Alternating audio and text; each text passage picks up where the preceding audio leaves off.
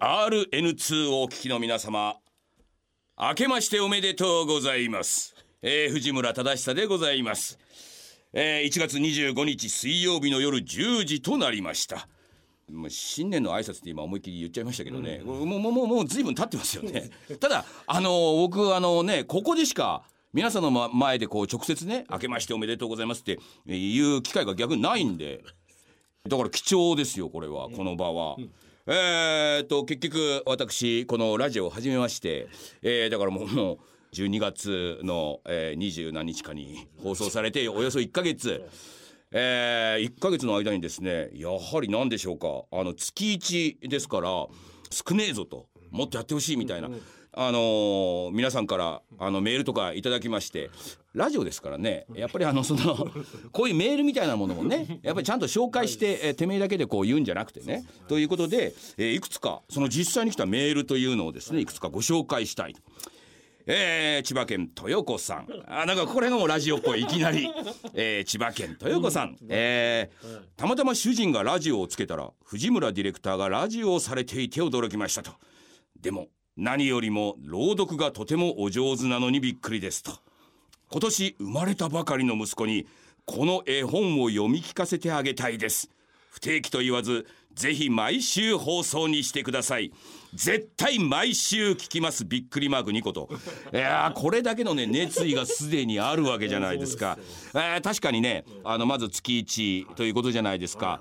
あーでもねやっぱりねラジオっていうのは毎週ねなんならもう毎日みたいな。最終的に目指すところはまあそこなんですけどでもそのぐらいだから月1っていうのはやっぱりあれじゃないかっていうもう早速、えー千葉県豊子さんからいただいております、えーこれ最終的にねあの前回あの私が読みました「眠り妖精ウィックル」っていう絵本のプレゼントのまああのものでつって、えーいただいたお便りなんで、えーもうこの時点で千葉県豊子さんもうプレゼント確定みたいな感じですね。これはあーいいお便りいただきました。そうなんですよね。これどんどんどんどん局の方に、えー行っていかないとおこので最終的にはまあ週1にすると。えーそのようなね熱意のあるメールがですねどんどん届いております、えーこちらですね。香川県はるかさん。ねまた女性の方ですね。ツイッターで藤村さんがラジオやっているという情報を聞きつけこちらラジコのタイムフリーで聞かせていただきましたと。あーこれもあるですからね今ね。美声が懐かしいと。懐かしいどういうことでしょうね。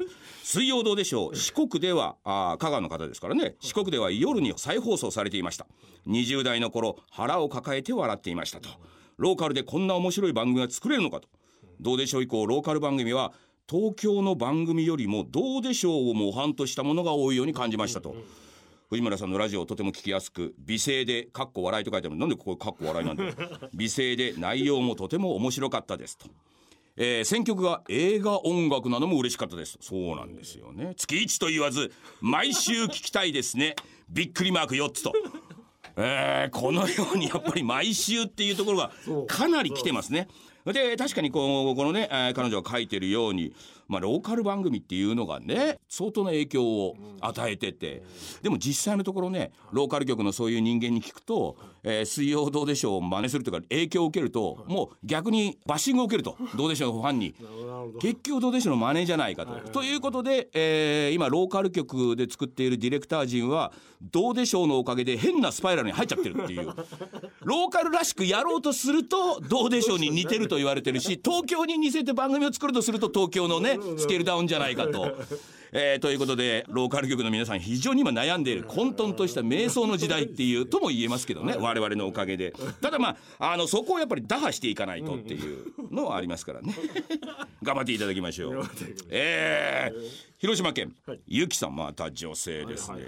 最初の初っ端の言葉があれですから最高でしたと 親指立ってますよね。今もう今もう最高でした。ゆきさんが親指が見えました、えー月1なんてもったいなすぎるびっくりマーク2個。もったいなすぎると。どうでしょうの話聞けるかなと軽い気持ちで聞いたけど仕事の仕方人としてのあり方。もっともっと藤村さんの話が聞きたいですと。どうか週一にしてくださいびっくりマーク2個。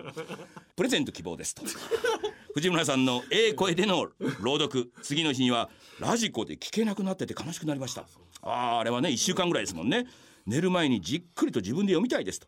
パチクリパチクリ。来月を楽しみにしておりますと。えー、ゆきさんプレゼント決定。いやそうでしょうこれは。えー、だってきっちりとですね月一なんてもったいなすぎますよ、藤村さんのねどうでしょうの話じゃなくて藤村さんの、えー、自分なりの話聞きたいですよプレゼント希望ってスッと入れてくるあたりがあなたの欲望すらもここにしっかり出てる。いや素晴らしいゆきさん素晴らしい。こういうね、えー、確かにねこういうのちゃんと来るんですねこうやってね。ああもう一つ行ってみましょうか。神奈川県の玲子さん。またまた女性の方ですね。こんばんは。サラリーマンにしては弁が立ちますね。あ若干最初に上から目線で来てますね玲子さん。絶え間なくお話になるので驚いたのと楽しいのとで二度も聞いてしまいました。結局ね上から目線じゃなかったですね。彼女もびっくりした。おかげで私の周りに降りてきた眠りの妖精も逃げてしまい 目がランランとしまして本日は寝不足ですと。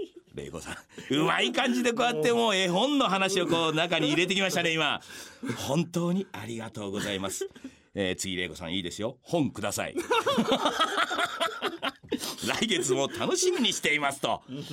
えー、さてここでリクエストです。おリクエストもやはり玲子さん慣れてますね、はい、藤村先生ホワイトストーンズの歌歌ってましたよね。ああれ目覚ましにするほど聞き倒していたんですが見当たらなくなりました。CD はおそらくウィックルが持っていったと思いますがどうでしょう？なんつって。お前お前いい加減にしろよこの野郎。何よお前うまいこと言おうとしてお前終わっちゃってんだよっていう。いやこういう人もいらっしゃるんですね。あのね確かにねリクエスト。曲のリクエストってやっぱこれねラジオも定番中の定番ですから。誰々さんのねその曲に思い入れがあってぜひ聴きたいですなんて。僕ねほんと不思議なんですよ。リクエストしなくてもてめえでお前いくらでも CD でも今だダウンロードあるから聴きゃいいじゃないかって思っちゃうんですけどやっぱりなんかこう自分がリクエストしたものをこのやっぱりみんなで共有したいという、うん、私はこういう思いでみたいなね。例えばまあだからなるべく映画音楽はいいですね。とりあえずなんか僕も映画好きだったんで、うん、映画音楽でちょっと固めていこうかなと。だから好きな映画誰と見に行ったとか、この映画こんなとこが好きだったみたいなのをこの玲子さんのようにこううまい言い回しで入れてうちのその映画の音楽っていう、うん、それをやったらやっぱりスッと入りますからね。えー、ただ玲子さん一つ間違いなのはこのホワイトストーンズの歌っていうこれ知ってる人少ないですよホワイトストーンズって。実はまあ水曜どうでしょうやる前に僕ねあの鈴井さんと一緒にふざけたドラマをやってましてホワイトストーンズっていうのはまあ白い石ですね。札幌に白石区っていうのがあって白石区だけを守る あのヒーローものっていうのを56分のやつをやっててそこで歌があるんですけどこれね僕作詞してるんですよ鈴井さんと共同で。でも作詞って言ってもこれねあの白石区の区のパンフレットに書いてある文字をそのままダーンと歌詞にしてるっていう。で歌ってません僕これね、えー、ということで玲子さん残念でした、えー、ホワイトストーンズの歌。ね。あこれはあのリクエスト聞けませんけれども。もちろん玲子さんこのね見本的なこういうものやってくださいましたからプレゼント決定。うんでとりあえず最後。愛知県恵子さん。大ファンの藤庵の声がラジオから聞こえてくるだけで爆笑でしたと水曜どうでしょうの裏話。今後ようちゃんの裏話ミスターさんの裏話など普段聞けないことを話してもらえることを楽しみにしておりますと。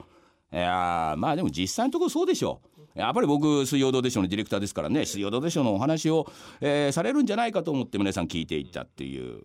ということはですね、えーまあ、水曜どうでしょうのファンの間では今一番気になることがあのあるんでこれやっぱりラジオ聞いてるラジオやってるっていうことはこういうことあるんですね。ここだけでお話しできることをちょっとお話しいたしましょう。